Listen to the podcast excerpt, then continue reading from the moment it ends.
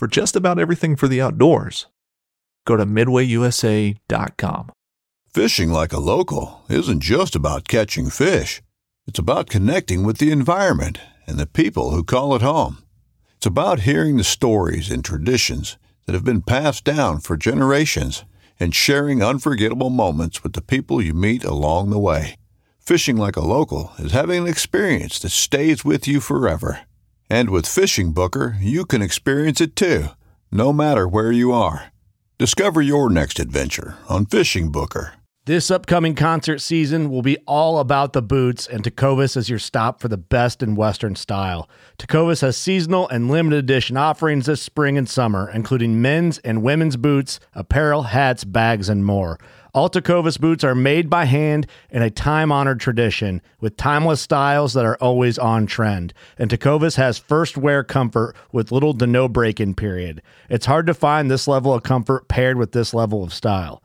Stop by your local Tecovas store, have a complimentary drink or two, that's WCB style, and shop new styles. The smell of fresh leather and friendly staff are at your service. Many stores even have leather custom branding to make your boots truly personalized. And with regular live music and events, there's no in store experience like it. If you can't make it into a store, just visit tecovas.com. That's T E C O V A S.com. They offer free shipping on all boots, as well as free returns and exchanges, and ship right to your door. Go to tecovas.com and find your new favorite pair of boots today.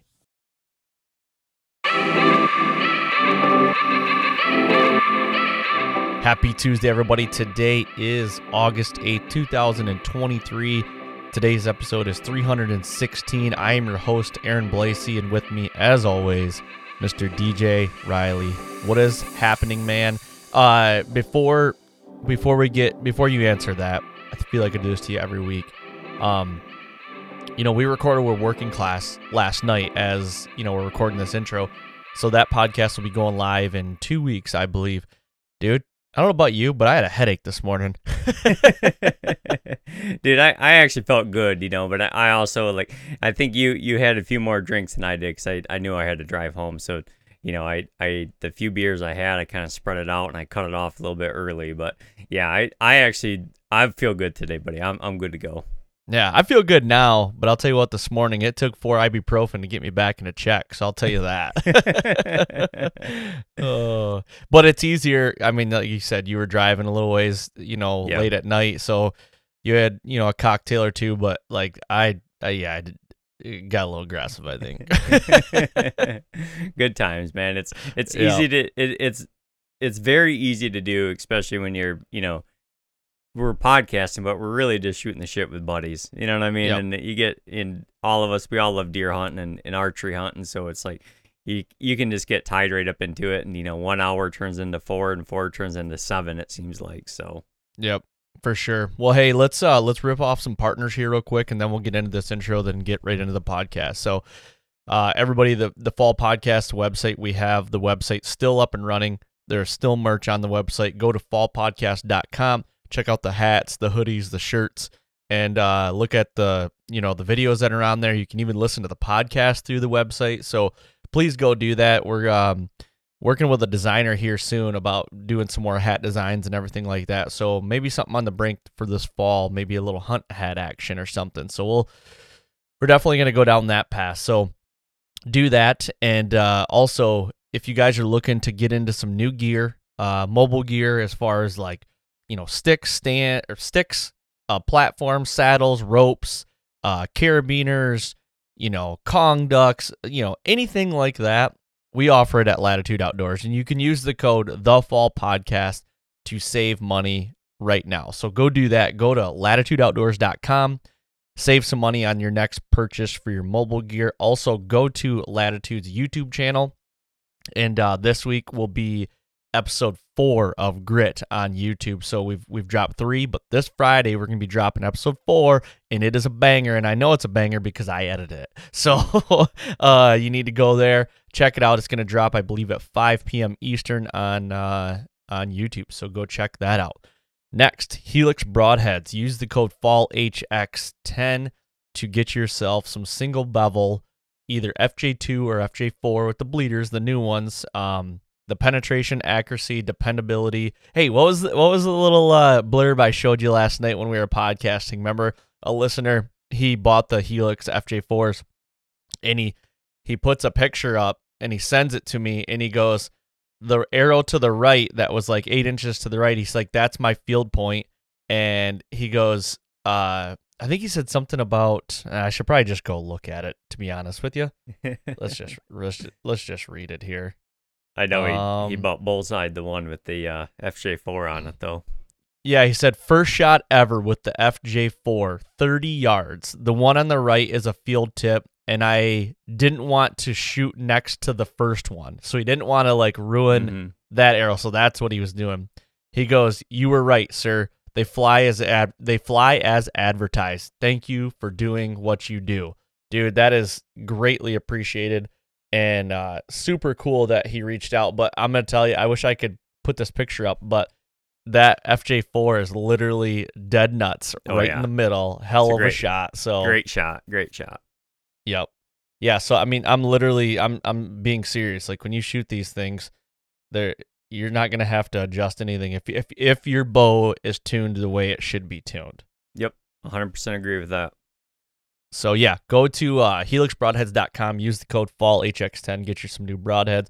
Get them coming now because uh, you know a lot of orders are coming through. I do know that, and uh, you know you might not get them on a timely fashion. I think you can get them, you know, within a couple days. But uh, you know, the closer we get to fall, it's just a, it's just you know, it's a trickle effect. Everybody's Mhm. like, oh shit, I got to get this, I got to get that. You know, so Mhm. just get them now. Yeah, we we talked about that months ago. You know, be ahead of the game with all this stuff, you know, and I get it. It's easy to put off because it's only summertime and hunting season's a few months away, this or that. Well, guess what? It's August 8th. Hunting season for a lot of people is is going to start at the end of this month. So I hope that everyone's got their stuff ready. for sure. Uh, next, Exodus Outdoor Gear. Use the code TF, so it stands for the fall. Use the code TF to save some money at ExodusOutdoorGear.com on your next purchase. Eh, they have a five-year no BS warranty with theft and damage coverage on the rival and render cameras. They're doing the hashtag Velvet Fest right now, so any social post or anything like that, hashtag Velvet Fest on those pictures. And uh, it's a really cool campaign that they do every year. But if you guys are looking for a new cell cam, go check those out. And they've got uh I'm trying to think here. Oh, the newsletter. That's what I wanted to say. Go there, sign up for the newsletter so you can stay in contact with them immediately when something drops. You go you'll be the first one to know if you do that. So go to exodusoutdoorgear.com, use the code TF to save some money. Next, Garmin. Garmin A1, A1i, or the A1i Pro bow sight and the watches, they are built to last. They build your confidence. The sights, you just build your confidence in the moment of truth, and they just, in my opinion, make you a better shot because they they just kind of eliminate a step of the process, which is always good. When we're out there hunting these deer, I think you owe it to the animal to simplify your process as much as possible to give you more confidence to make that ethical shot as best you can. So the Garmin will do that. It helps you out. It does did for me anyway, and I think you and I've been talking. I think you you haven't shot a deer with one yet, but just in the yard, I think you've built your confidence, haven't you? Oh, I, Aaron, I am itching bad to shoot. I want to shoot a deer with it. Really, that between that and the FJ4 broadheads, you know, I I want to see that first that first kill go under my belt with it. I uh I I'm itching bad, man. But no, it's Yeah. it's it's it's so odd. The the part that was always you know like changing my mind over is how quickly I can just grab my bow and go shoot. There's I can stand wherever I want. I can arrange it instantly. I'm shooting like it's it's almost like half the amount of time now. Yeah, for sure. So go check them out at garmin.com or go to your local Garmin dealer if you have one near you. Check those bow sights out and even tell them that you heard about it on the fall podcast. That'd be greatly appreciated. Uh, next, Buck Bourbon. So now is the time to get your fall plots in, everybody. I should be probably preaching what, or, you know, doing what I preach because I haven't got my fall plots in yet. But I will tell you, I will be planting them next week because they are sprayed, they're getting worked up, and we're going to be putting them down. So Buck Bourbon offers a line of food plot seed. They also have rack house ground blinds. So if you're looking for really good ground blind as well, go to buckbourbon.com. Use the code TFP20 they have a ton of other stuff on their website as well. You can get seasonings. You can even get supplemental feed. We can't do it here in Michigan, but you can go there and buy um, attractants. You can buy mineral, anything like that. And the really the origin story is really cool. And I'm gonna get George, the owner, on here soon. We're both gonna have, uh, interview him. George is a really good dude. In in the the name speaks for itself. It's like Buck Bourbon. He's taken you know stuff from bourbon. He's from Kentucky. He's taken stuff from bourbon and and made these products with. So it's really neat how the whole origin story came about. And uh, that'll be coming soon. I actually just reminded myself that I have to get that scheduled. So we're gonna do that soon. But uh, go to buckbourbon.com, use code TFP20 to save some money on your next purchase. And the last two, but certainly not least, Prime, Prime Archery, G5Prime.com. Go check out the Rev X2 uh, and all their bows and the accessories that they offer. Tell them the Fall Podcast sent you. And uh, lastly, America's Best Bowstrings. Go to americasbestbowstrings.com. Use the code The Fall to get yourself a new string. I can tell you this right now. Uh, I just talked to Bryant at ABB, and it is I think they're two weeks out on strings right now. So if you need a string right now, Mm-hmm. you need to get your order in. You need to because everybody does it last minute. We just talked about it. Get your order in now and use the code the fall to save you a little bit of money. So that's keeping the lights on with the with the intro or with the uh, sponsors there. So a little bit about today's podcast. Do you want to start this off because you you brought this guy Mm-hmm. to the podcast and and boy i'm glad you did because he's someone that uh you know we've been kind of going down this uh diamond in the rough guys. I don't even know if that's the right word for it but what i'm saying is like the guys that the underground guys that's what we'll call them the underground guys. The guys that you don't hear much about but have unbelievable trophy rooms. And i'm not even talking like just the sheer size of the animals. I'm just talking about the quantity like Mhm. he- he's got quantity and quality but the dude goes wherever he goes and he just can get it done and that's the coolest thing about it so kind of kick us off who do we got this week Yeah, on today's episode, you're going to hear from a guy. Um, his name is Josh Beaman, and I go back with Josh, you know, a decade or so, maybe even 12 years ago. Um, kind of back before like social media was just Facebook and Instagram. It was it came from hunting forums, and I I met Josh back on the Hunting Beast forums. You know, like I said, a dozen years ago, basically. And Aaron kind of nailed it perfectly about Josh is you know, you may not hear from Josh on every podcast platform there is out there or YouTube channels, but he's he is a bit underground. But on top of being underground, he's been doing this for decades, and his wall proves that. Mhm. And you you also nailed it. Like the guy, you know, I you know just off of thinking, we're talking. He's been north of the border in Canada, Wisconsin, the Dakotas, Velvet Deer, Iowa. He's he's done it all. He's killed he's killed the highest caliber of deer in every place that he's pretty much hunted. And there there is one stat though that I do want to bring up that I don't think we actually got recorded because a lot of times what people don't see is we record with these guests and then like we we naturally just keep the conversation going for weeks afterwards and in months and they mm-hmm. become friendships with them. But we got talking to Josh off record about something about the percentage of bucks he's killed on the on his wall and there's a lot. Like I, I think he's 30 30 plus bucks that are probably 130 or bigger on the wall. And I also know and you'll hear him talk about it in the podcast he's he's a really really avid shed hunter and I think maybe even part of his story talks about like shed hunting was one of his first passions when he first got into hunting the the bigger caliber bucks in his area. That Josh has on his wall about 50% of those bucks he has a year if not more sheds worth of history for. And i i That's find that wild. yeah and i and i and i know someone say what someone may say well that's only 50 or 60% well that's a lot because i want everyone like when you listen to this think how many of the deer you have on your wall and how many sheds you have off of them because I, I i can tell you right now mine's zero. I like all of the all the deer that are my wall at least that i can think of I don't have sheds at any of those. So that that's that's a hard that's a hard thing to do. And i have you know me and you've talked about like we're a sucker for stories. And I have always found it very interesting. I think it's maybe at the very top for me of guys that have history with the deer for multiple years and then catch up to them and kill that animal. Like I think there's something very special and unique about those kind of stories. What did uh I mean, you got to meet them. That was kind of your first day meeting them, Aaron. I mean, what was what was your take on him? Um, my take on him was humble. First take was humble.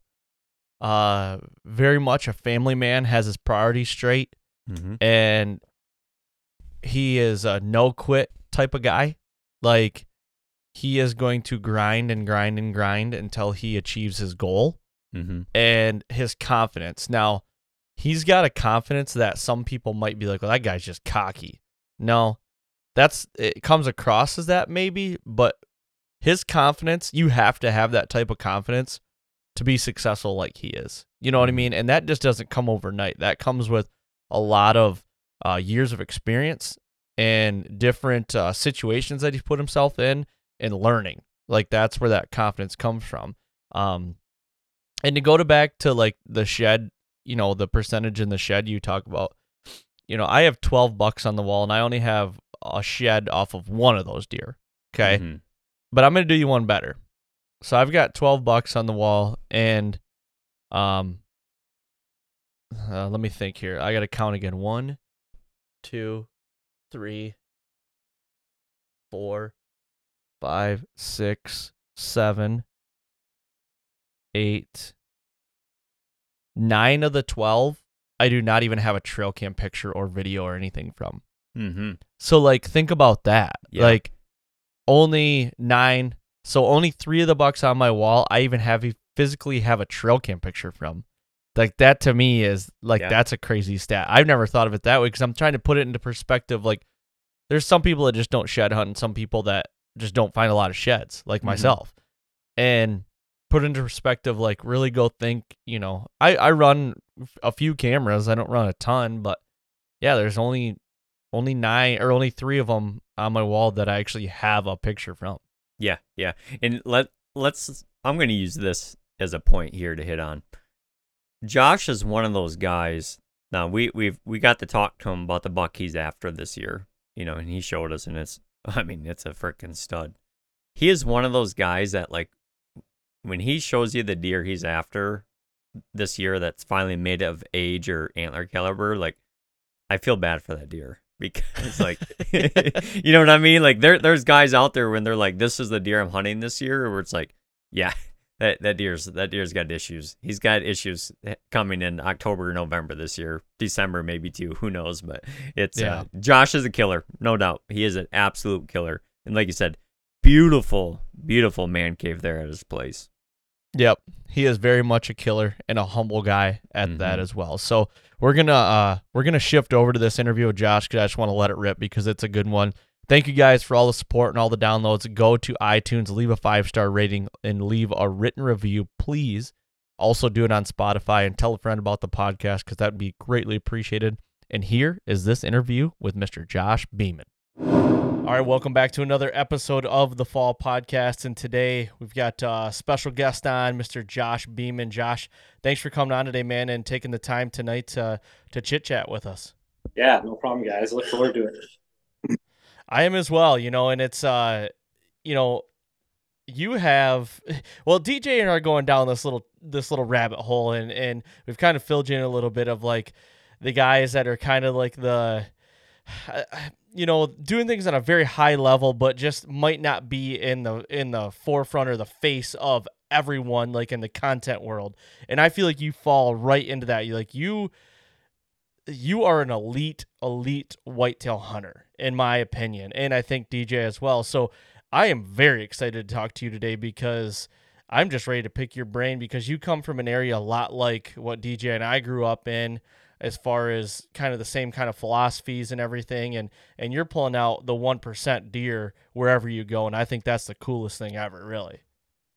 Yeah, I've uh I mean I've been hunting um you know we get into it but I've been hunting for almost 3 decades now. Um started off with small game uh, hunting with my grandfather mostly and then you know my brother uh, small kids, and we hunted rabbits and everything, and that just progressed. And uh, whitetail hunting's always been a huge passion of mine. I really, I really enjoy it. I really enjoy spending the time outdoors. And uh, the one thing about deer is they're uh, you got to pay attention to so many different details, and I think that's what what I like about it the most is the more you put into it, the more you get out of it. Yeah, I I, I tell you that tell you what that is one thing that I, I hear consistently about some of the the top end killers is you know the fact that the smallest details sometimes kill like the biggest animals and i'm sure that has to do with more than just whitetails you know i'm sure the guys that are really good at you know elk hunting and you know even maybe waterfowl hunting or whatever the case may be is like the guys that are paying attention to the smallest details detail oriented you know hunters man. They they seem to they seem to always be maybe a step above a lot of people that are around them also now josh you know you you said you you've been hunting for about three decades now and you started at a very young age now, let's let's start from ground zero here. When you, you know, you're it was probably 10, 11, 12 years old when you started a lot like, you know, DJ and I. So, when you were let's say 12 years old and starting, you know, what what were the philosophies and and who were teaching you how to hunt and and in the in the ropes if you will say. Like what were those kind of bylaws or the rules or like what you're supposed to chase? Like what did that look like back then if you can remember? Yeah, so uh, it was uh, early like 1990s. I'm 43 years old now, so born in 80. I started hunting deer probably. I think I was about 10 years old. I started going with my dad. Uh, was traditional Wisconsin deer camp. Um, we hunted with a buddy of my dad's who had a really nice chunk of land. Um, still owns it, and it was a good mix of. Uh, it had uh, upland, like rolling rolling hills, gently rolling hills, and it had some lower ground and some pine plantation in between with some crops. So it was really, really diverse property. And uh, back in the 90s, it was just, uh, you know, if, if you could shoot a buck, that was that was big time. You know, uh, just I remember like basket racks were really celebrated initially in camp, and then I think it was probably a couple years later, like the QDM thing started and uh, started going for. I would say, you know, that that 16 inch spread minimum so that was, you know, essentially we were targeting. I didn't know it at the time, but like probably two year old deer. Maybe a, a three year old would really be a trophy. Like if you shot 130 class deer back in the 90s, I would say that was that was a head turner. You know. Yeah. Uh, and and most of these were preset stands that had been hunted for years. I mean, we'd move some stuff around, and we had some some small towers for gun season, and uh, but most of them were just uh, you know, shorter ladder stands or hang-ons that were, you know, 12 to 15 feet up. Some of them were homemade and uh, they were dispersed throughout the property and you just kind of kind of pick one like you know some of the older hunters maybe understood wind you know a little bit better and they they would be picking those stands based on wind but i was just going to the swamp stand just because i knew you know i was probably going to see some deer or at least see some kind of activity or you know going to the pine plantation stand or you know on the clover field or what, whatever.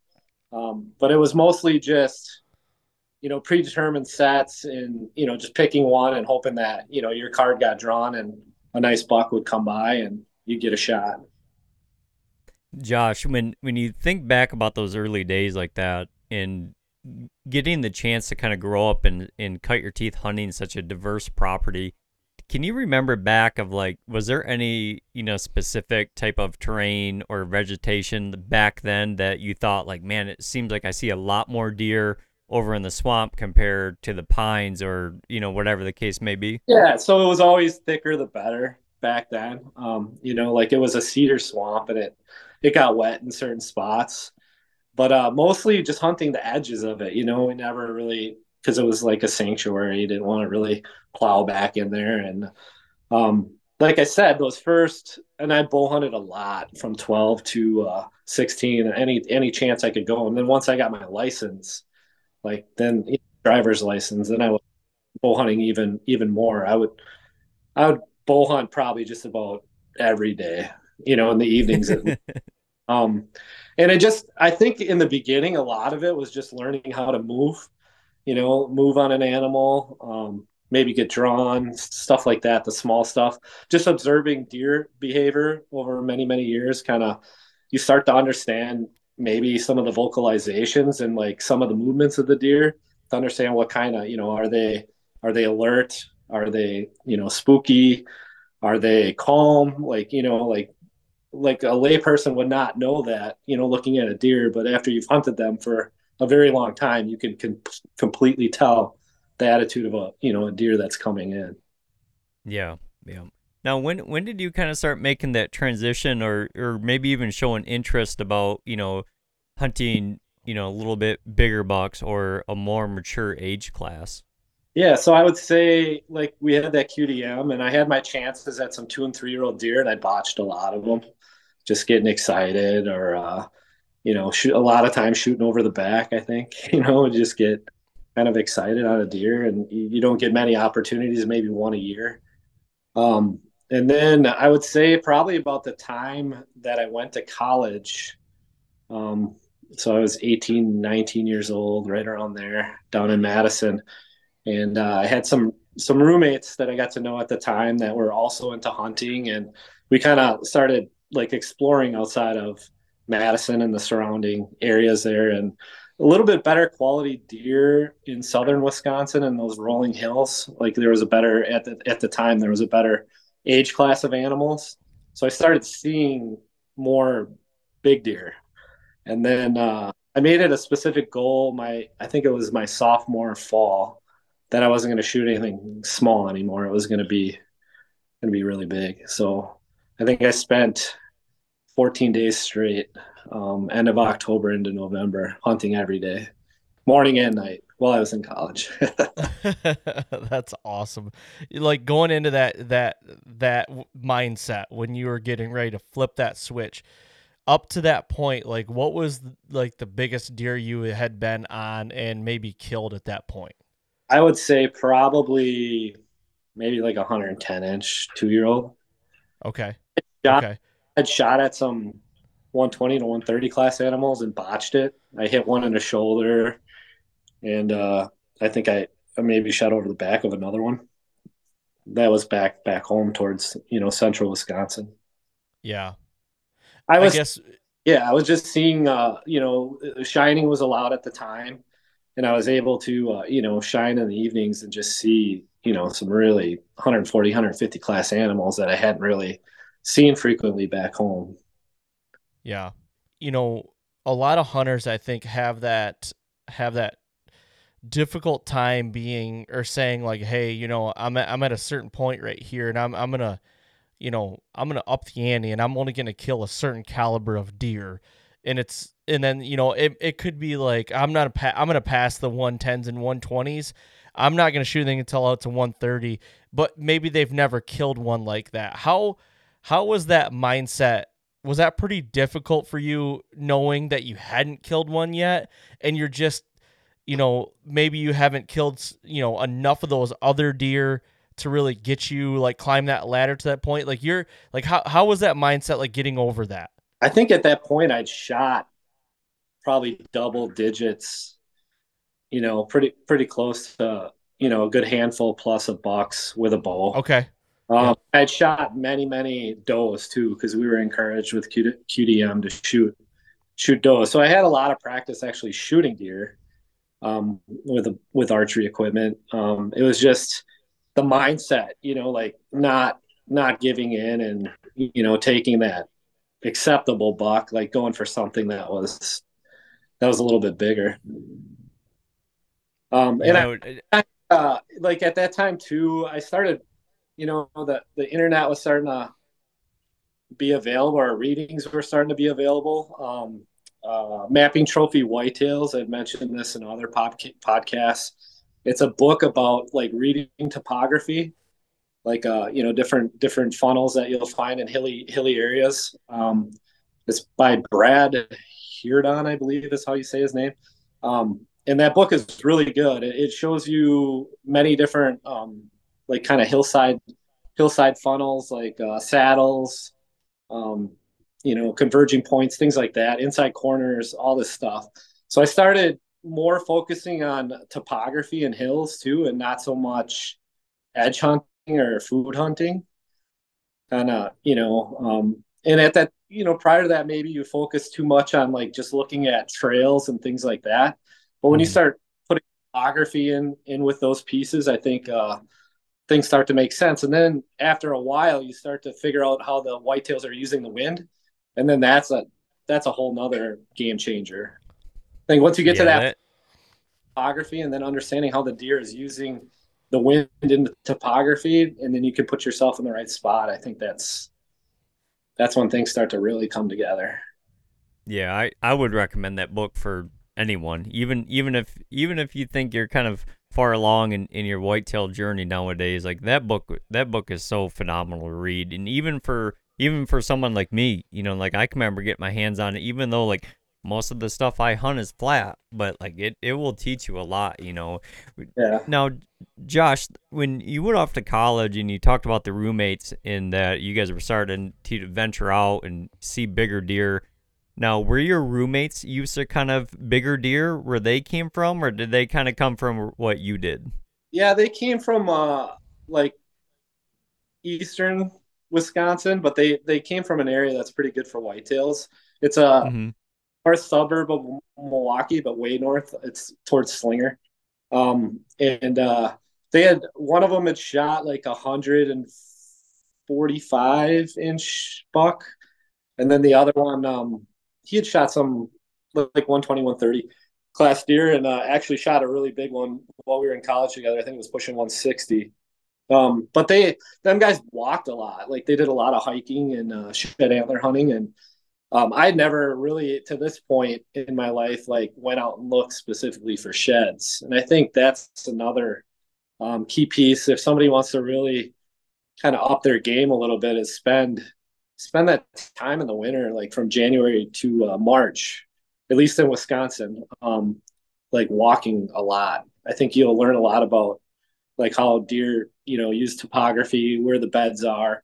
That that that can change with cold weather and uh, you know extreme conditions. But if you can get out there right after season and start kind of just walking trails, and uh, it'll give you a real feel of how they use topography to kind of traverse and things things will start you know kind of making sense a little bit better yeah i can imagine what you were thinking at that time because i can remember you know for me a decade ago when i was kind of reading or, or even watching guys that were, were shed hunting and then they were they're finding a shed and then later on in the story they they'd find that deer that following year and i just you know watching guys go out there in the off season and walk it was like what the hell are these guys doing you know? But boy when I started to get out there in the off season, I I feel like I've learned more in the off seasons ever than what I do during the season sometimes, you know, or it's like I and I I bet you that was the same thing for you, you know, like you're watching these you know your roommates that they're going out there and bringing these deer antlers back and you're like, "What is he That's not even deer season. What are you guys doing?" It's only a kick. A jump. A block. It's only a serve. It's only a tackle, a run. It's only for the fans. After all, it's only pressure. You got this. Adidas. Another day is here, and you're ready for it. What to wear? Check. Breakfast, lunch, and dinner? Check. Planning for what's next and how to save for it? That's where Bank of America can help. For your financial to-dos, Bank of America has experts ready to help get you closer to your goals. Get started at one of our local financial centers or 24-7 in our mobile banking app. Find a location near you at bankofamerica.com slash talk to us. What would you like the power to do? Mobile banking requires downloading the app and is only available for select devices. Message and data rates may apply. Bank of America and a member FDIC. When you need mealtime inspiration, it's worth shopping Kroger, where you'll find over 30,000 mouthwatering choices that excite your inner foodie. And no matter what tasty choice you make, you'll enjoy our everyday low prices, plus extra ways to save, like digital coupons worth over $600 each week. You can also save up to $1 off per gallon at the pump with fuel points. More savings and more inspiring flavors make shopping Kroger worth it every time. Kroger, fresh for everyone. Fuel restrictions apply. Yeah, yeah. It, uh, you know, quickly winners quickly switch from like most you know ice fishing and things like that to uh, definitely a lot of a lot of walking. I just spent college gave me the freedom. It, gave me the time Um, you know, like, like I don't, you know, if people have been to university, like you got maybe 10 or 15 hours of class per week, and then you got maybe a lab or two or whatever. So you got like 20 hours tied up. The rest of the time is kind of free time um, if you don't have to work. And I just took advantage of it and spent, man, I spent a lot of time in the woods, you know, for those four years. And I think, and even prior to that, I spent a lot of time in the woods, but like that four years was like obsessive amounts of hmm. time. Yeah. Um, yeah. Do you, is it safe to say that you look back at those four years and they were like, they were so important though to kind of your get your whitetail game now? I would say so. And then at the same time, like, uh, you know, it was uh, Dan Infalt and the Blood Brother videos, and they started talking about, you know, specifically finding buck beds and hunting them in close quarters. And I don't think I've ever like, you know, like the the guys that are hunting strictly public land that have to be super aggressive and hunt, you know, within sight of a a bed to get, to get a shot. I wouldn't say that I'm that aggressive because I, you know, I have probably better quality land to hunt. But I do pay a lot of attention to where I think core buck bedding areas are. And what I found over the years is a lot of times once you kill a mature buck, there's a pretty good chance if there's enough of them in the area, there's going to be another one that's going to be using the same location. Like it's it's primo for a reason. A lot of times it's yeah. to pop. Yeah, I, I I agree with that big time. Do, do you see a lot of that up there by you, Aaron? That same kind of scenario? Yeah, it, you know, the only kicker is is in our area like a mature buck is not a 3-year-old to me, but if you're talking like that that is our top 10% of the bucks. Like we're getting 3-year-olds. If we can kill a 4-year-old, that's an anomaly around us, you know. So we're getting 3-year-olds that are that are Pope and Young or, you know, even into the 140s, which are are great deer, but if you could our hunter density is so so strong around here that you know, I don't see a ton of, um, you know, I see tendencies, but I don't see like a, a, pattern that is very much carbon copy from year to year, just because of the pressure and the the hunter density. So it's very much like I almost feel like every year that I go into an off season, uh, you know, if I've hunted a, a, farm year over year, every time I go in an off season, I, it's almost like a clean slate, and I got to figure it out again. Like, you know, that's for for big big timber for me. But now in my ag ground with open flat stuff, there, it is a lot more predictable there. It, I can I can hunt windows. I can hunt uh, historical data a lot more. Um, you know, and and I hunt more surgical rather than more aggressive, if that makes sense. Do you see that a lot, Josh, in those those two different scenarios? Oh, I would say like that time in college, you know, that was mostly all public access, um, you know, in and around Madison to the west and to the north. Um, and it was it was a lot harder, obviously, you know, to uh, but at the time I think I shot the first one that I spent like those 13 or 14 days straight. That one was a really nice, I would say, at least four year old uh, 10 pointer that was, you know, mid 140s was the first big one that I got. And then after you get that first big one, you know, that, that feeling of accomplishment or whatever you want to call it, just, just fueled the fire even more. Cause then it's like, I just did it. I focus, I made it a goal. I did it. Now let's do it again. And then I want to prove to everybody I can do it every year for a string of years. You know, like it's not just like most people kill a big buck and people will be like, well, that, you know, it's a fluke.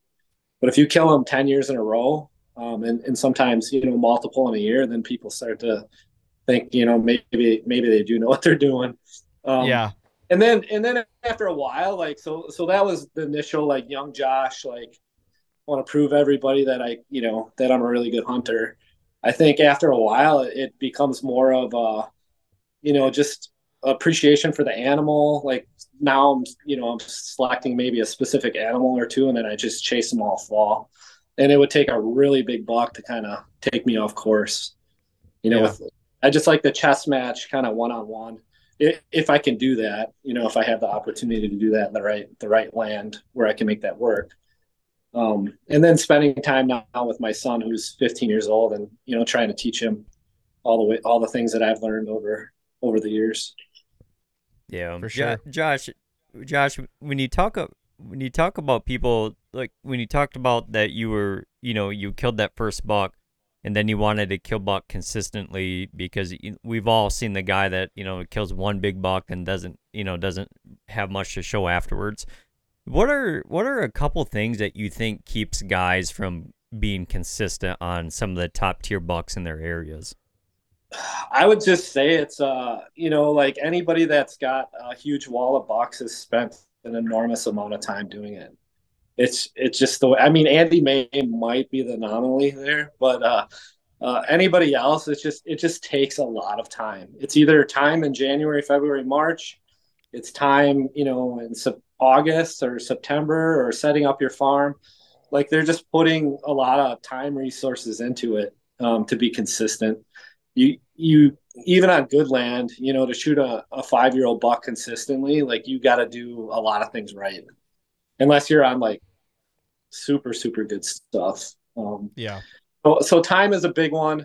Um, we talked about that attention to detail. Uh, I would say like learn just learning like situationally, like after being in the woods long enough, like when you know you're in a spot that is in the game for you know for a good buck, like you're seeing big buck sign or you're seeing you know a couple of ingredients within the topography that are all coming together and it doesn't look like it's you know you can't see a four stands in the area or you know where somebody's cut brush or something like that on public land. So it you know kind of a a virgin area so to say um, something something fresh that hasn't been beat up by other hunters. And that's getting a lot harder because i think there's a lot of information there. onX now.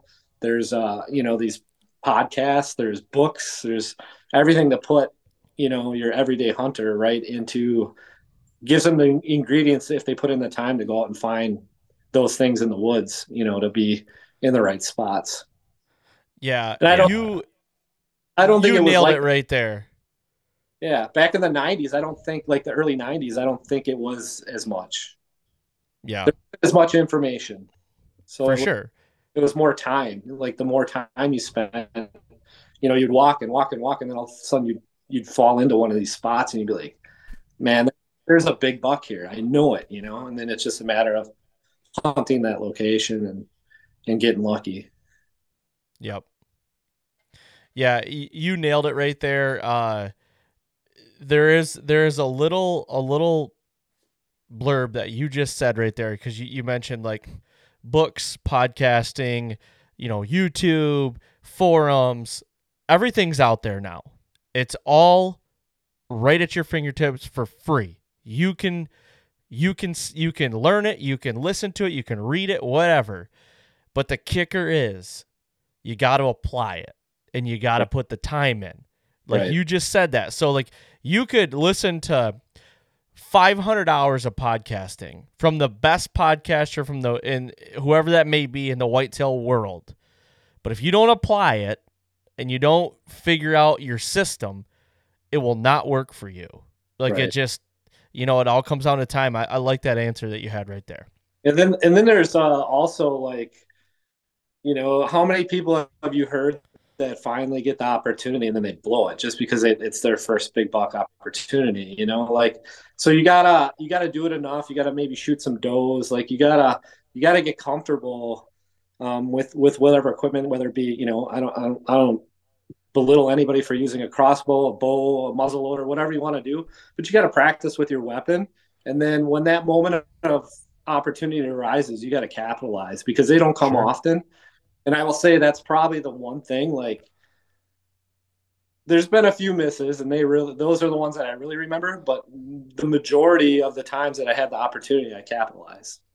Yeah. Because I'd put it for, you know, practicing with whatever whatever weapon that I was hunting with. So yeah, you you nailed it too, is because those opportunities they just don't come often. You know, especially like when you're hunting when you're hunting in like hard hunted places and you know most likely that opportunity comes once. If you're lucky twice a year, like you got to make those times count, you know. But for a lot of the listeners, when you just heard Josh talk about, you know, one of the keys to, you know, being successful each year, when he was talking about, you know, being able to go out there scouting and when you get into the area and identify those kind of areas that are like, yeah, this is it, this is where I need to be. Don't think that stuff happens overnight. I mean, this is you know, I guarantee you, Josh is going to tell you that this was from years of walking the woods, from years of seeing what works and doesn't work. Like you, you have to get out there and do this shit because it's like, you know, like Aaron said, you could sit here and listen to all these podcasts, but if you don't go out there in the off season and actually apply this and learn it, it doesn't mean a thing. It does not mean a thing. I'll yeah. say another another big key is uh you know you got you got to be in an area that has an animal that you're looking you know an animal class that you're looking for. So like if you're in michigan like you guys said like a three year old's going to be you know that's going to be a lot of places that's going to be a top end buck like a three year old buck. Even in some heavily hunted parts of wisconsin like a three year old's a really you know that's a really good animal on public land. So you gotta you gotta set your expectations for for where you're at as well. Now, if you're going to get, uh, you know, a five-year draw and maybe get into a, a low, a low hunter, you know, population zone in Iowa, or you're out in Kansas and you got a, you know, a chunk of land out there that's all to yourself. Like obviously, your standards can go way up if you're in the right areas, um, and you're just going to have more opportunities at older class deer. But if you're not in a good area, I encourage you to, you know, to step outside of it. And I know a lot of people there's there's financial resources that go along with that, but if you can get, you know, to a northern Missouri or Iowa or out to Kansas, even western Illinois, um, the hunting is very different and it's a lot better probably than your high high pressure areas in Michigan or you know in and around Wisconsin anyway. Yeah, yeah.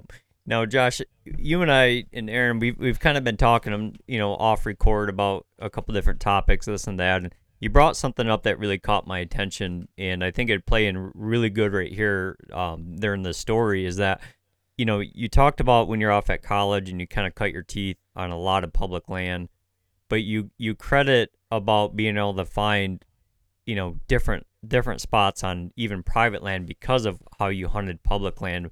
Why don't you break that down? You know, kind of your philosophy behind that now. Yeah. So what I what I I've said this before on podcasts too. What I'm looking for is uh, bigger tracts of land, uh, rural rural areas if they exist in and around where you hunt. Um, I like to look for obstacles, meaning uh, water, um, maybe big wide open like CRP, you know, like a sea of CRP. That's very difficult to hunt. So that might get some age on your animals. Um, big bluffs or topography that you know the majority of people just aren't going to want to hike up and down. You know that's going to separate a lot of people. You got to be in a little bit better shape to do that, especially if you're carrying a stand and and you're required to pack things in and out. Um, trying to think of other things. So so and then you got to have like just basically an area that that has the the kind of animal that you're looking to hunt, and then uh, you know, I get in there and kind of uh, walk around some, and then you know, I, I, deploy a lot of trail cameras. I think I mentioned to you guys, you know, between me and another buddy, we have out uh, 26 trail cameras already this year, and uh, that's something that's really fun to do with my son. You know, to go and kind of explain to him why I'm putting certain cameras in certain locations, and really in the beginning of the year, it's just kind of trying to locate locate an animal, and then from there, um, you know, we progress with the cameras, kind of moving them in, and like I'll even kind of cluster them, looking for one specific deer, if I if I can, depending on that I have. Yeah, that that's actually what I was going to ask you is are you a guy that likes to, you know, are you deploying your cameras right now when they're that's kind of where they're going to call home all fall or are you are starting to shift those after you found a target? Yeah, I mean there's there's some certain core cameras, but then uh, I'll move them a lot, especially as as the fall progresses. Um, I try to stay on the outside first and then kind of move in from there. So a lot of edge stuff now, a lot of food sources, apples, water. I'm just looking for, uh, looking back for animals that I, you know, had found in the previous year. Did they make it? What do they look like this year? And then based on what I find, um, a lot of them, you know, I spend so much time looking for their sheds in the winter. I have a pretty good idea of some of their tendencies already from years past, and then I'll I'll put that into play by either moving cameras or you know having stand locations already picked out, and then just waiting for conditions to be right or that camera picture to come come in. I do use cellular cameras. I know that some people maybe think there's some ethic things you know involved with that, but I, I live about three hours away from where I typically hunt, so it's not like I can jump in my truck and be in the woodlot that this big buck is in. Right. Yeah. Now, Josh, what what type of what style of hunting, you know, as as an archer, what what are you? Are you a mobile guy? Are you doing presets? Like, where uh, where's your bread and butter at? So so we have a certain amount of presets in big timber. A lot of them are, you know, certain um, draws in a ridge, you know, that are just good every year. Um, some are, are, you know, we have some water holes that we've dug over the years or fixed up over the years, and those are kind of like preset stands. But if we need to, um, based on camera information, we'll uh, we'll go mobile and uh, and go in and, and try and do do things that way. Um, it all just depends on the situation. I'll hunt off the ground. I, I mean, I've I've done some crazy. I sat in a playhouse once, almost shot a really big. yeah, like you gotta you gotta think outside of the box. Um, this was on the back of back side of a farm.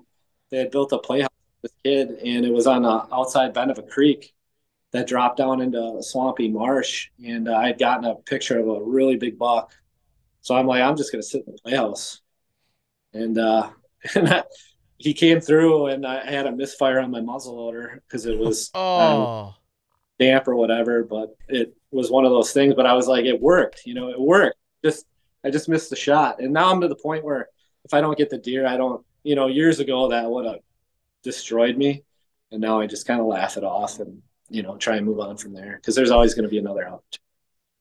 Yes, very much. And tell me this, like, you know, you've you've killed a lot of deer, a lot of big deer, you got a lot on the wall and everything like that. Like, you kind of you kind of set it right there.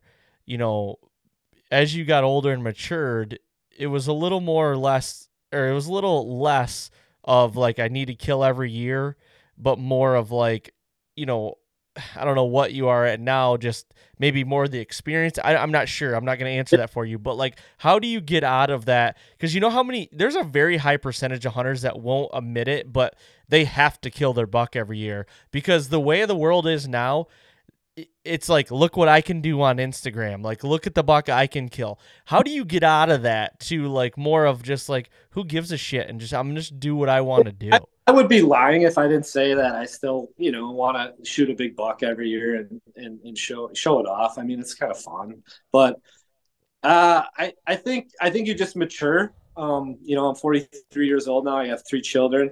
Uh, my son is 15 years old, so I'm setting an example for him I don't really want to, you know, be Mr. Grouch or, you know, throw a big temper tantrum if I don't get my deer. And it, it's a lot of fun. Like he's been hunting with me and he's, he's watched me screw up. Like I've missed deer, does, um, you know, I've done things that I going. Um, that's another thing about being successful is you can't, you can't make a mistake and then be like, you know, just toss in your chips and be like, I quit Whitetail right. hunting, you got you got to embrace the suck. You just got to keep going, um, and you just you just mentally got to be prepared for the ups and downs. And I think as you get older, you kind of understand like, man, I had a really bad year, but next year it could be it could be really good. You know, you just got to mm-hmm. keep keep on keeping, you know, keep going. Yep and try and, and try and get better like if if your weakness is your shot then then you work on your shot if your weakness is getting into a location that you know where you get get a shot then you got to spend more time you know scouting or more time trying to find new spots i think a lot of people just get stuck on i only have this 40 acres or i only have this 80 acres to hunt but they never really put the effort into going you know explore there's some good public land that's available to hunt or you know like uh you know, maybe try turkey hunting or something else first and then progress to the deer. You know, like ask a landowner, can I turkey hunt? Which I did this spring and I got all kinds of permission. And then, you know, you build a relationship and maybe you can circle back and ask about deer. Deer is a little bit more popular, but um, maybe maybe you get on for deer. You know, you just got to get outside of your box and keep trying different things until you find that recipe that works for you. Yeah, I, I couldn't agree more about, you know, like the asking permission thing because I almost live in the camp of like, if if I don't own it or if I don't pay taxes on it, it it's never guaranteed the next year. So if I if I just get stagnant on one or two properties, that following year both of those could be gone and I could I could be stuck in a pickle, you know. So it's constantly constantly trying to find new pieces and I tell you what, and I bet you I bet you this is something that you've seen too, Josh. The more pieces I can access and the more pieces I can walk, the more I learn about this game. And the more I can apply something from, you know, property A, I can apply that to property D. You know what I mean? Where it's like I, I see something over there, I'm like, shit, that's that's working really well right there. Maybe I can try that at it on a different piece. Yeah, especially with the the hilly stuff, because a lot of that applies, you know, wherever you go with all the wind wind works. I mean, it's it's slightly different. The wind rolls in those hills some, but um, you know, once you start to understand thermals and, and, and where deer like to traverse on those hillsides, you can kind of apply that same system to all kinds of different hilly topography. And, and, you know, maybe staying out of, I typically, I like to say if you hunt high, you get to watch them die. If you hunt low, you typically wave goodbye. So, like, I typically hunt higher on the hills. Where I, I like that a lot. I don't do any of the scent stuff. I mean, I try and keep my gear clean, but I don't do any sprays or any shampoo or anything like that. I did all that crazy stuff when I was younger, and now I just strictly hunt access and the wind. I pay attention a lot to where I step and and where the prevailing wind is and where my thermal's going. And I throw a lot of like if people don't know younger hunters out there, go find yourself some milkweed and just constantly drop that milkweed and if you're in a spot where that milkweed is kind of swirling or it comes back at you or it goes four different directions, that's probably not going to be a good spot to kill a big bug. Mm-hmm. that could change, you know. But uh, you know, pay attention, pay attention to that wind and, and how you're accessing your setups. Now, when when you're talking about you know some of the hill country or maybe even bluff country that you hunt, Josh, like what what kind of elevation are we talking about in those locations? Uh, probably a change of a couple hundred feet. Um, so okay. west western Wisconsin mostly. Um, some south central Wisconsin. So it's, I mean, there's times like some of those points are pretty steep where you're almost like on all fours to climb, you know, the the grade. Um, but it doesn't have to be.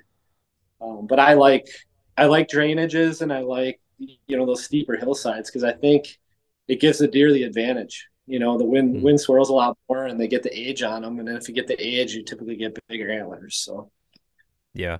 Do you uh when when you're hunting that kind of terrain, do you if you could have it your choice, would you rather have their food up on the tops or down on the bottoms?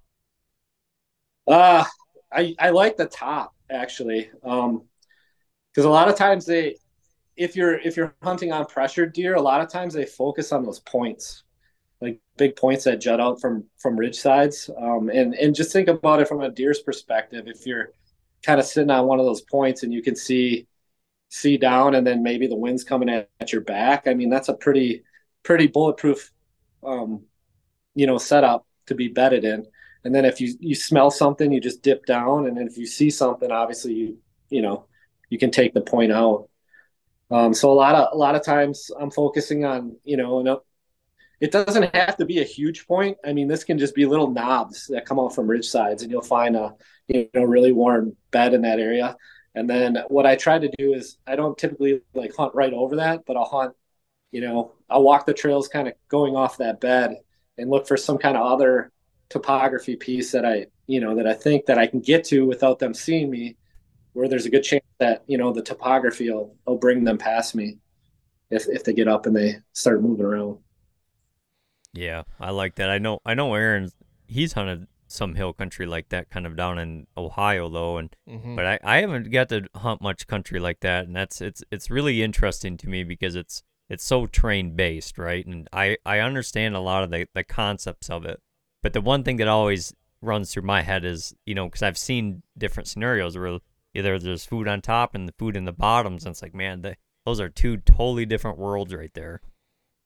Yeah, I wish I wish I could uh, be real, uh, real good at explaining it. But if you get on the right ridge, okay, so so the ridge tops like this, you're sitting here and the wind's coming, you know, and it's blowing your scent over this ridge, these deer down here are going to think that the, the wind is right for them to smell, but your wind is actually going over the top of them. So it's almost like you're you're invisible. And I can't tell you how many mature bucks um, that I've had come into that type of setup where my wind is going out over that hill above their head. So as they're coming down, you know, on that ridge, they think like the wind is in their favor. They can smell and they it's actually going over the top of them and they walk right into the setup for usually it's a chip shot like i'm talking like 20 yeah. and they're just clueless, clueless that you're there if, if you yeah. do it if the conditions are right are you looking for a certain wind speed for that exact scenario uh so yeah i mean there's certain things like there's a lot of stuff to go with thermals um you know the thermals don't always act right? And uh, sometimes if you get multiple hillsides in an area, it still swirl. Um, but like a like a, a, five to ten mile an hour, you know, wind that's in the right direction, and then a, a sunny day that hits that forest floor and warms it up. So the thermals are coming up and the wind's coming over the top, and I'm positioned high on that ridge. Kind of leads to a situation where the deer are using that ridge line, thinking they're smelling everything below and then they got the prevailing wind, but my wind is actually going over the top of them. And I know it's hard. It's hard to explain it, and people, if I could draw it and sit you down and explain it, it would be really easy to understand what I'm saying. But uh, you know, um, I think if you look at like um, uh, what is it called, Hill Country Bucks or whatever, I think Dan Infalt's got a video. Does a really good job, and even that book by Brad Herndon, that Mapping Trophy Whitetails, they talk about it in there too. Like how to use wind in that topography so that you know it's kind of going over the top of the animal that you're trying to hunt. Yeah i i can imagine that first time actually trying to the hunt a buck like that it, it almost just messes with your mind you know until you actually see it work and then you're like holy shit yeah, yeah. they were right this does work your, your wind is like actually blowing towards the trail that you're you know you're hunting but it actually is going over there over the top of them with the with the thermal coming up and then like this.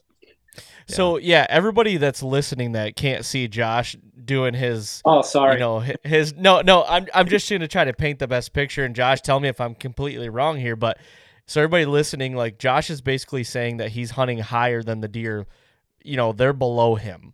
Um you know not from the standards of him being 20 feet in a tree and them being going right underneath this tree. He's talking oh, about hunting I, a possible I, point a ridge you know, and the deer come funneling underneath him like downwards because and then the wind would be funneling like a like a vortex almost back over them and he's killing them before you know they're not eh, they're just not getting your wind. It's it's brilliant. Really. If, if you hunt a lot of hills you probably understand you know if you're successful. Yeah. you know what i'm talking about but i've it's it's like leeward side of the ridge. I've tried to explain this to so many people and most people look at me like i'm just crazy. But uh, if you get those books or videos, I think I think there's some illustrations in there. You you can start to see what I'm saying, and then if you start to play with the uh, milkweed some, I think you'll you'll see what I'm talking about. Like if you get higher on a ridge like that, and the wind is such that your your milkweed is just blowing way out, you know, down the hillside before it starts to descend down. So your your scent stream is way above the deer that are down below you on the ridge. Yeah. Now, Josh, is there ever ever a situation that you're hunting in the bottom in hill country? I've tried it. um, and I've have ever shot one really low. Uh, man, it's funny because they'll they'll be coming through the bottom, and all of a sudden they'll stop and they'll look at you right in the tree, like they know exactly where you are, just because you're you know that scent profile is just kind of swirling around down there in the bottom and they they just peg you the big ones. I'm talking most of the deer that i'm hunting uh, i'm really shooting for five year old plus deer. If it was four and it had 170 inch antler then i'd probably make an exception but most of the most of the bucks i've shot in the last couple years have been five six seven years old. Yeah. With pictures and all that jazz. When you're talking about that scenario and i know it's going to be very situational is there any time as it gets right before dark with that thermal drop, does that almost become? It can get you.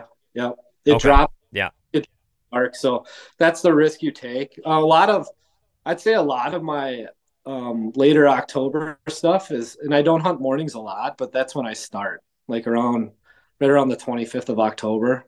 I'll start sitting mornings more back in the timber in these kind of setups with the rising thermal and you know the right the right wind to sit higher on the ridge, and then maybe I'll make another move at roughly two o'clock in the afternoon to something different.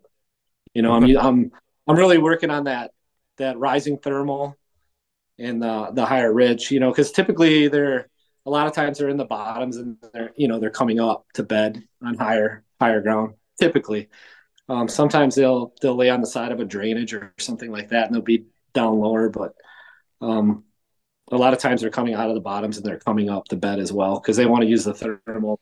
Yeah. Now, Josh, are you ever are you ever targeting like a buck bed in the morning? Like are you ever getting in there on that buck bed and predicting his J hook into killing him before he gets into his bed? I've tried. It's it's hard, you know. Isn't it happen like a zero or uh, less than a uh, point zero zero zero percent? I, I can tell you. So I mean, so I used to hunt. We used to hunt this marshy, brushy area, and I first I would try like getting in there in the morning, and I would be sneaking, and that you know would turn them inside out. So then I just started. Well, what happens if I like gallop? You know, and like make more noise and sound like you know like a like a moving animal. So I've tried that. Like it's just hard to get back into like in timber that's kind of more open, no problem. But if you're hunting in thicker stuff or or marsh grass and that, you got to go. And some of my friends do it. You got to go in super early to beat them back in there. Um, and it's it's kind of a lower odds game. I like to play. I play the odds in everything that I do. Um, you know, I'm I'm taking 26 cameras, all this information, and I'm looking at what deer, you know, a mature buck that's moving more in the daylight, that has some daylight tendencies. Um, what deer that am, am I more familiar with? And I'm adding up all these percentages or little, you know, little bits of this and that. And I'm trying to put myself in the spot that I think is the best chance to shoot a fully mature buck. That's kind of what I do. Um, and it usually, you know, if I if I don't get them, I at least see them. And I've had some heartbreaks on some really really good ones. I missed I missed one that my buddy found that was like 167 inches, and I shot over his back. So, and then we, we found him dead in a ditch the next year. Um, so so that one I remember very vividly, watching my arrow just sail and just skim his back. And I don't know if did he drop or did I just blow it? I don't know, but you know, it's it's the ones that I missed that I remember like super vividly, more so than you know the ones that are on the wall. Yeah. Now, if cameras were taken away from you and everybody, but just you specifically, if you could not use cameras, how are you changing your style to be just as successful as you are now? It, it would be it would take a lot more time just to to get visuals, you know, because the other thing is like I I am a professional, you know, I got that commitment to to the hospital um, I'm a family guy. I got three kids. I got a wonderful wife, Lindsay. Um, we like to travel together and you know be a good husband. So like what cameras have allowed me to do is gather a ton of information while I'm sitting you know at home, and then just you know whenever I got a free moment, I can either look at those cellular pictures or you know I get a day off and I run around. I took my son the other day and we were driving all over the state. I think we drove for like almost five hours. We went west and then we went south and then we looped back. And like he was just exhausted just from driving, getting in and out, running cameras. Like, and I'm like, this is this is how it is like every day. You know, like when I get into yeah. hunt mode, like it's exhausting. And then to try to be, you know, a professional and a family guy, um, cameras just really help you if you can afford to run them someone asked me so, something similar to that before, Aaron. That they said, "Well, how would you how would you gather?" Like I, I I'm kind of real big on historical data with bucks and certain spots, and someone asked me, "Well, how would you gather that without the cameras?" And I said, "The the only way would be is you'd have to be out there all the time. That's that's the only way you're gonna gather that kind of information. Just a ton of time, a ton of time in a tree." Or just a ton of time in the woods, just observing what the animals are doing. The the cameras. I I'm in the same boat as you, Josh. Aaron and I talk about this a lot. The whole thing with the even like the cell cameras I hear people talk about. the one thing that the cell cameras do for me, it gives me more time at home. That that's what exactly what they do for me. And then we can get into it too if you guys want to talk about it. But like certain bucks, as they get older, when they get past three and they they're four, five, and six, I think they they kind of start to get their rutting zones, almost like a turkey strutting zone. Like they start having tendencies of things, places like to be come breeding time, just because they've probably been successful doing it and they're still alive.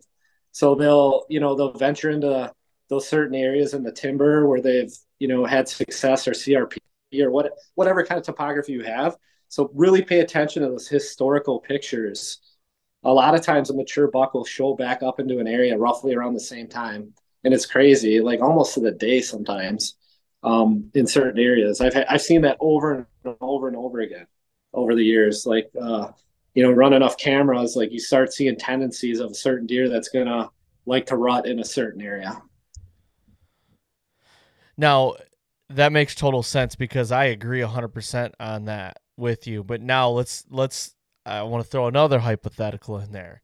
Now you have these rut zones. Do you see maybe it's not the same buck every year doing it, but do you see like a rut zone that could be like multiple mature bucks year after year? Like it's just the spot that it just it just congregates them there. Yeah. And I have I have a specific spot like that in Wisconsin. It's a creek bottom, and uh, there are some higher spots around the creek that you know I tend to sit on. But like it's basically does for September and October. Maybe uh, you know a buckle cruise through there once in a while, mostly dark. But come the rut, it's like a super highway, and and deer just start running this creek, and I get just crazy amounts of bucks that I've never had pictured. Like they just randomly show up, you know, cruising this creek, checking the oxbows for does. Um, so that's you know you can find those I don't know, like a, a, rut funnel or whatever you want to call them, but there's certain areas that are definitely ruttier than others. Um, and, and grass is another one. Uh, deer love to have like stem count cover around them. So like CRP or marsh grass, but they also like to, you know, so they can visually see, see a doe running or whatever. So they like to chase a lot of times in marsh grass, CRP, you know, br- like low brushy areas where they can still have a visualization, but they feel safe because they got something around them um, to protect them from predators. Yeah, that that's a great point, Josh. When you talk about that that that rut area along that creek, question for you on that: Are they running just kind of up and down that creek, or if you have you noticed like are they running with the way the water runs or the against the water? Like, are they using that that the the way the water runs for like scent purposes? Yeah, so like it's it's really swirly down in there. Um, that's where I rely on a, a lower wind day, and I'm re- really relying on a up thermal. You know, like I want a bluebird sky day with lighter winds, so that you know as I drop my milkweed, it's actually it'll actually rise. That's what I'm looking for when I'm hunting a location like that. Would be prime um, for hunting something like that. What I typically see is, uh, you know, along these creeks, a lot of times trees will fall because of erosion and that's exactly where the does like to you know they like to tuck into these oxbows and other areas of creeks and they lay right in those trees almost like a rabbit would and these bucks know exactly where those spots are and they come in and they you know they just go and they like scent check them as they're going along the creek yeah, I like I like that a lot, man. It's yep. it's the creeks are always so interesting to me. You know, the the depth of the water or the speed of that water moving. You know, it's like I I can see how animals use that to their advantage. Now, Josh, that same scenario there. Okay, Bluebird Sky Day, wind is not, you know, it's really not that much of a wind. You got a lot of rising thermals, and, and you know, and you feel like you're almost bulletproof. But let's say, let's say it's getting closer to dark. Okay, it's starting to cool off a little bit, and things might start pulling down. What what do you, what happens there? Like, wh- how do you treat that? Do you get the hell out of there, or is it like, you know, how do you how do you treat that scenario? Um, it depends on if uh, you know, it depends on what you got. You know, like uh, I'll say this too for public land. Like if if you got 15 spots scouted out that you think are good, or you got multiple bucks, then you can afford to roll the dice and blow that up. But if you're if you're in Michigan and you only got access to 40 acres, you know, maybe you want to play that a little bit safer so that maybe you get two or three hunts. You know, like you can really burn up a 40 acre piece in a quick hurry. Um, you know, with the, you know, your scent just swirling around in there, accessing it the wrong way. Um, what I tell people a lot of times is, you know, if they don't get you while they're in there, what deer do all night is they walk all over in there and they constantly are sniffing around like, and they're curious, right? Like you'll see it with your cameras you just place the brand new camera and you'll see the deer actually following your you know they're following your boot track and then all of a sudden they get a picture of themselves and they're then they're staring at the camera but they're they're curious. They, they want to know like why why was there a human in here? Where did he go? Like they you know they're very inquisitive animals. They're you know they, they they're just curious. I don't think David. they can read i don't think they can reason like oh he's in here you know like he's coming to hunt me. They they don't do that but they're you know they're they're aware of predators. So like if they yes. They're walking around in the evening and they smell that and it's off they're that's noted you know Yep. David, do we dare bring up how you got backtracked the other day? no, it's well, it it it it's exactly what Josh is talking about. Um, I'll, I'll just tell the story of it real quick. So, I was headed back into this this island that I I know about deep into a Michigan swamp, and to get back to the island, it's it's pretty nasty. I mean, it, it's it's wet, even though we've been in a drought, and you know, like the swamp grass and the the cattails, they're they're taller than I am. You know, I'm five eight, so it's it's real nasty back in there. And as I just was making my way to the edge, I jumped a buck that was bedded just on the edge of it. You know, and and as pressure comes along during hunt season, he'll he'll make his way inside there, but just for the summertime, he's on the outside edge and he just stood up and we just kind of had to stare down and I, I got a real good look at you know kind of what he was and so that's pretty good buck. And and eventually I just kept pushing along and, and he ran off. And I went in there and I knew that I knew there was a scrape on this island and I know going in there like I probably wouldn't get a whole lot of pictures until probably Hardhorn you know September then October back in there.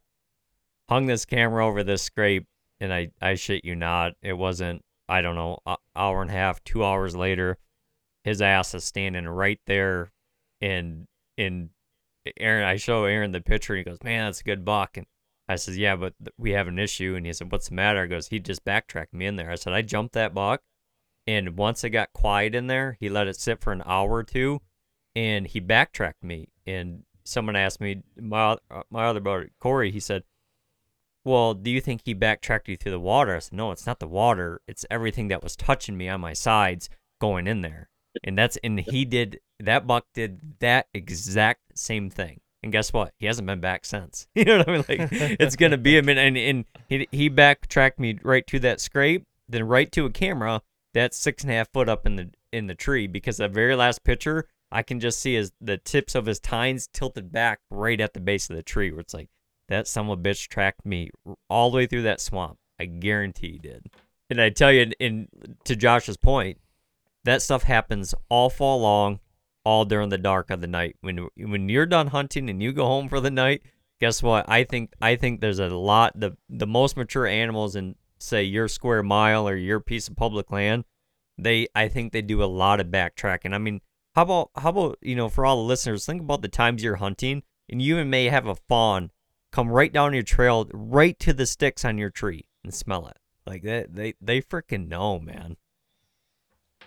So that gets to the, the point too. Like when you're hunting that creek, you gotta, if you can, you know, think about your access, and if you can keep your boots in the water and you're not, you know, a lot of times I I do wear gloves on my hands because I think the oil on your hands is another big giveaway. Um, you know, I try to I try not to touch like foliage or sticks and stuff like that. And if I can keep my feet in water or a nasty ditch, like if you got a drainage ditch in a in a ridge, like I'll climb up the ridge in that drainage ditch and then pop out and, and try and get so things like that. Just just thinking about where you're putting those boot tracks and where you're you know you're leaving that trail. Um, if you watch anything by uh, West Whitetail or Bill Winke, he talks about that a lot. Like if you see him going to timber, he'll use uh, ditches, creeks, uh, railroad tracks are another one you can do, logging roads, you know, anything that's kind of cleared out that you're not going to be touching a lot of underbrush and foliage. And, you know, I, I would recommend like covering your hands if, if you you know if it's doable for you.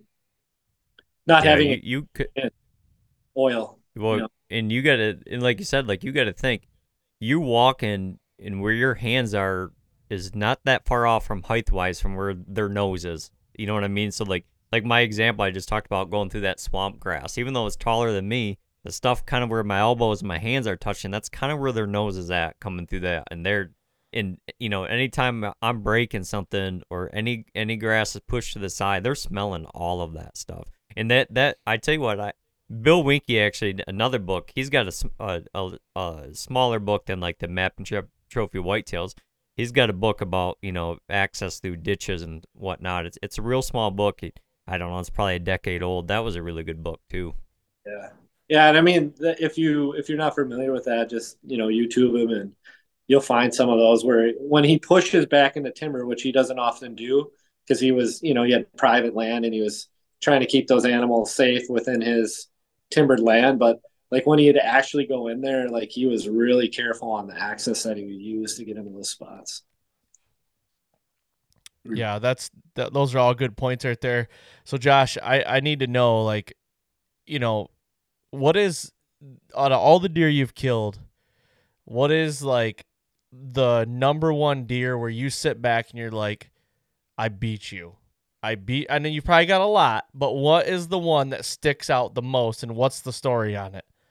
Uh, it was uh it was a so I got out of college, finally, you know, had an income so that I could maybe, you know, the dream is to own a piece of uh, hunting land, but I, you know, I was never there with student loans and stuff like that, and then a young family. So I actually leased a, a hundred acre property that I could kind of get into the food plot game a little bit, you know, so I got to learn all about trying to be a farmer, and that's very difficult if nobody's ever done.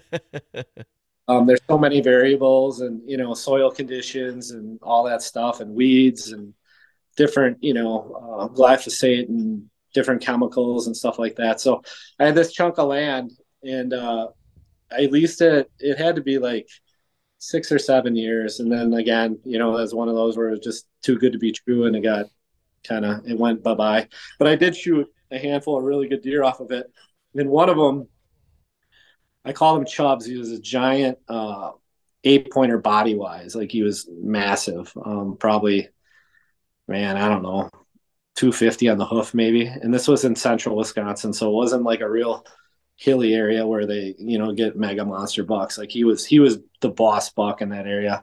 And he lived in this small, like brushy, grassy area with, with minimal trees. And I got pictures of him for years. And uh, actually, I'll, I'll send you guys the, the photos and you know you can choose to post them or not on your on your Instagram or whatever. But I we got the sheds off of them I think for six years before I killed them. Just about every shed for six years. Wow. It, it was uh like almost a, a thunderstorm in October when I knew like the I knew where he was because I saw him like in this brushy stuff earlier in the morning. It was late October. And I saw him in there, so I knew he was still in there then I used the advantage of the storm and the wind to get right, like right in on him. And I climbed up with a lone wolf uh, uh, portable, and I put it like probably I could reach and grab it with my hand that high in this little tree. And uh, I started calling, you know, just like grunting and bleating, and he came just bull rushing in there. And I put an arrow in him, but then it started raining, and I didn't have a blood trail, and I wish to God that we had, you know, drones or dogs back then, but um, I killed him. It just took me probably like six days to find him, and I found him with birds out in the marsh. But eventually, I found him, and that was uh that was one that I, you know, there was many times before that where he got me or um, I missed him muzzleloader, uh, you know, like a 150 yard shot, which probably was on the outside edge of my range. Um, like he just lived in a heavily hunted area and he survived for eight years. That deer was, I don't, I don't know. It just, it was one that I, you know, I hunted. And then one year I thought I really had him. You know, I found sheds in his bed and I kind of knew his tendencies and then he busted his rack. So then, then we got to wait another year, you know, and it was just so fun. Like it was a long, long story that, you know, finally ended with me. He's hanging on the, you know, the skull's on the wall, but um, it's more the memory and the the hunt. You know, probably sat for him if I had to guess, I probably hunted him 35 times, 35 different sits days. You know, Wow. specifically for that one deer. Over That's over awesome. Yeah, from five, six, seven, and eight. Like I hunted him every year, and he he won years. Do you think that he spent a, a majority of his time in that little that little section like that, Josh?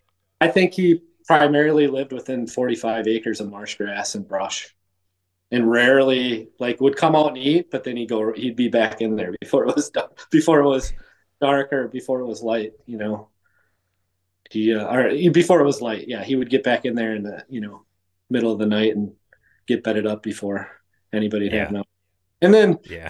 Uh, during the rut, that's when he was a little bit more vulnerable, kind of moving around on the edges more. But that there was plenty of does in there too. He didn't have a lot of reason to come out of there. So Yeah, yeah.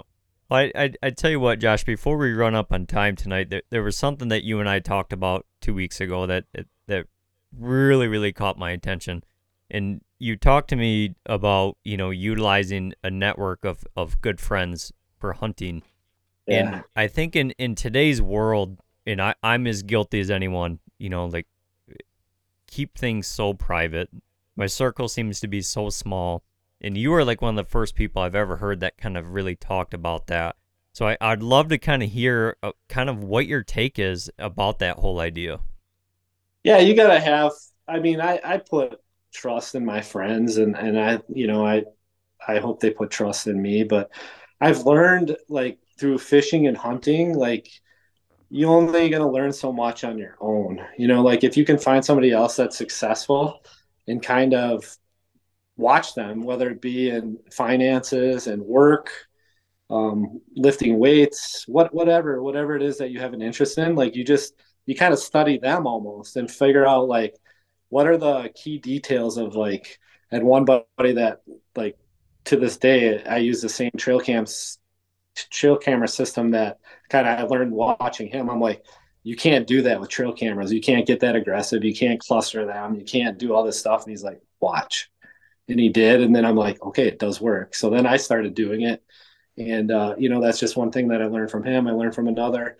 The shed hunting friends, like, you know, just to explore, to continually look for new things and, and like how to shed hunt. Like, shed hunting's a, a sport in its own. Like, where to look, you know, key key areas that to key in on to have success. Like I learned a lot from those, guys. Uh, another guy that I gave you the name of, um, I learned from him just, uh, you know, like to to hunt basically some days for 13, 14 hours, like just never give up because it could happen at any time. You know, to go really go really hard. Like you're there, you're there for a four day weekend. Why not just spend it all in the woods? You know, like why even come out? Just move. You know, I mean, let's let's not sit. Although we did sometimes in September sit all day, but like let's let's let's hunt. We're here to hunt. Let's hunt. You know, let's spend the time. And if we're not hunting, let's scout. If we're not scouting, let's look for another property.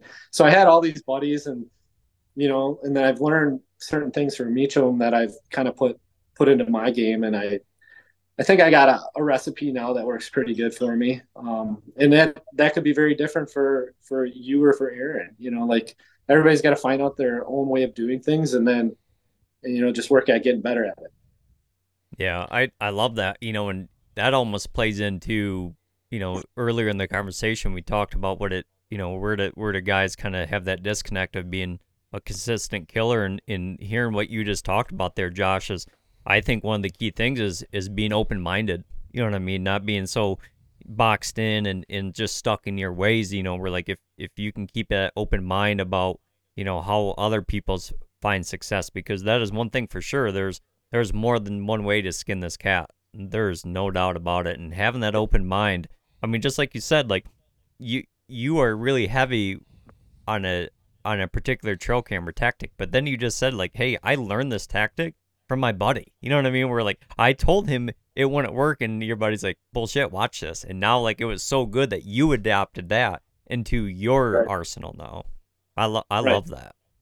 Yeah, so it's just, I mean, you just that's a really fun thing about hunting is you really never know it all. Like you can you can always learn something new. There's a new topography, you know. There's I've tried going out west, and that's a whole nother ball of wax. You know, like these guys that just you know go go from the flatland and they go out and they kill an elk like that that to me is impressive. It's not easy to do. I've tried it and uh, it's a whole a whole nother thing to learn. Bear hunting is another thing to learn. Like my son and i kind of gotten a little bit more interested in you know doing some of that in wisconsin and it's just keeping things fresh you know like you know continually trying to learn new things and try new things and you know, obviously you'll you'll deploy the tactics that have always worked, but let's let's try and do something something new and see how that works. A lot of experimentation. Yeah.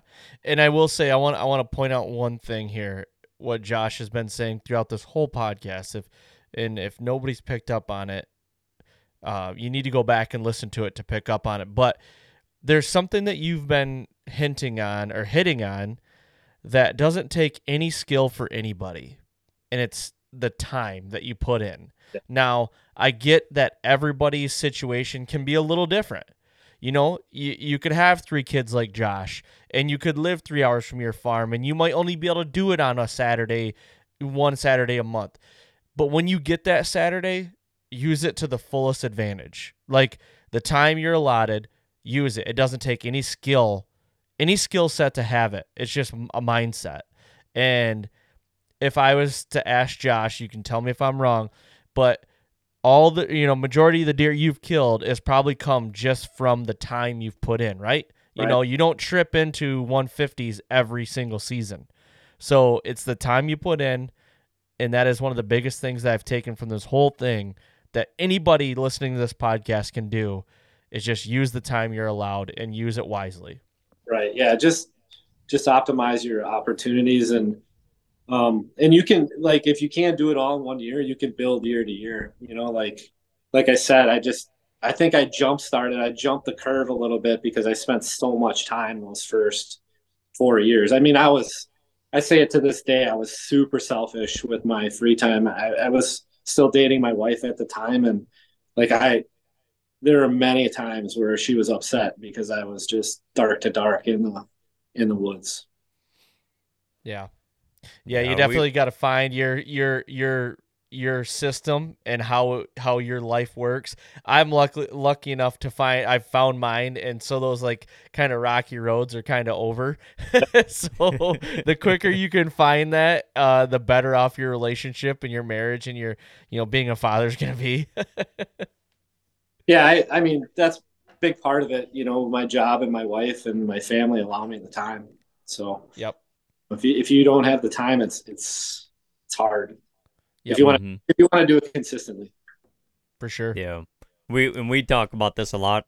You know, very often is is how a lot of this. You know, a lot of guys go out and you know they want instant success. You know, or you know when you when you hunt some of these these bigger, more mature bucks, man, you got to play the long game also. You know, and like just because you know you have to be willing to put in the work this year for something that may pay off in two to three years down the road. You know, you have to be okay with that.